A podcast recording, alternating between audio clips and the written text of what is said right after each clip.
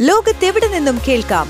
സ്പോട്ടിഫൈയിലും apple പോഡിലും ഇപ്പോൾ ലഭ്യം my fin radio മണിക്കെലക്കം കേൾക്കാം. മൈഫിൻ റേഡിയോയിലേക്ക് സ്വാഗതം. പുനരുപയോഗിക്കാവുന്ന പ്ലാസ്റ്റിക് കുപ്പികൾ ആഗോളതലത്തിൽ വ്യാപകമായി പ്രചാരത്തിലുണ്ട്. എന്നാൽ ഈ കുപ്പികളിൽ നിന്ന് കുടിവെള്ളത്തിലേക്ക് രാസവസ്തുക്കൾ കുടിയേറുന്നതിനെക്കുറിച്ച് നമ്മൾ ബോധവാന്മാരെയല്ല. ഇവയിൽ പലതും ആരോഗ്യത്തിന് ഹാനികരമാണ്.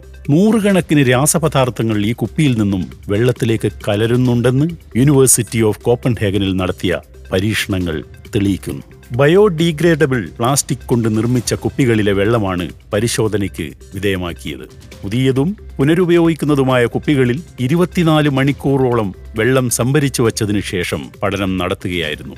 കുപ്പിയിലെ പ്ലാസ്റ്റിക്കിൽ നിന്നും വരുന്ന നാനൂറിലധികം ഡിഷ് വാഷർ സോപ്പിൽ നിന്നും വരുന്ന മൂവായിരത്തി അഞ്ഞൂറിലധികവും വ്യത്യസ്ത രാസപദാർത്ഥങ്ങളുടെ സാന്നിധ്യം വെള്ളത്തിൽ കണ്ടെത്തുകയുണ്ടായി. ഇവയിൽ വലിയൊരു ഭാഗം ഗവേഷകർക്ക് ഇതുവരെ തിരിച്ചറിയാൻ കഴിയാത്ത അജ്ഞാത പദാർത്ഥങ്ങളാണ്. ഉൽപാദന പ്രക്രിയയിലോ ഉപയോഗത്തിലോ അശ്രദ്ധമായി ഉൾപ്പെടുത്തപ്പെട്ടതാവാം ഭൂരിഭാഗവും. കൂടാതെ രാസപരിവർത്തനങ്ങളിലൂടെയും കുപ്പികളിൽ നിന്നും വിഷാംശങ്ങൾ കുടിവെള്ളത്തിലേക്ക് കലരാം. കൊതുകിനെ തുരത്താൻ ഉപയോഗിക്കുന്ന ഡീറ്റ് ഇതിനൊരു ഉദാഹരണമാണ്. അതുപോലെ പ്രകാശത്തിൽ വിഘടിച്ച് ഹാനികരമായ പ്രതിപ്രവർത്തനങ്ങൾ വസ്തുക്കളിൽ ഉണ്ടാക്കുന്ന രാസവസ്തുക്കൾ ആണ് ശ്രദ്ധിക്കേണ്ട മറ്റൊരു വിഭാഗം. ഇവ ക്യാൻസറിന് പോലും കാരണമായേക്കും. പുനരുപയോഗിക്കുന്ന പ്ലാസ്റ്റിക് കുപ്പികളിൽ നിന്ന് കണ്ടെത്തിയ രാസപദാർത്ഥങ്ങൾ മനുഷ്യ ശരീരത്തിന് എത്രമാത്രം ഹാനികരമാണെന്ന് കൂടുതൽ പഠനങ്ങൾ നടന്നുവരുന്നു.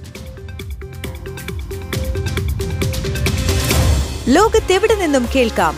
സ്പോട്ടിഫൈയിലും ആപ്പിൾ പോഡിലും ഇപ്പോൾ ലഭ്യം മൈ ഫിൻ റേഡിയോ. മണിക്കെലക്കം കേൾക്കാം.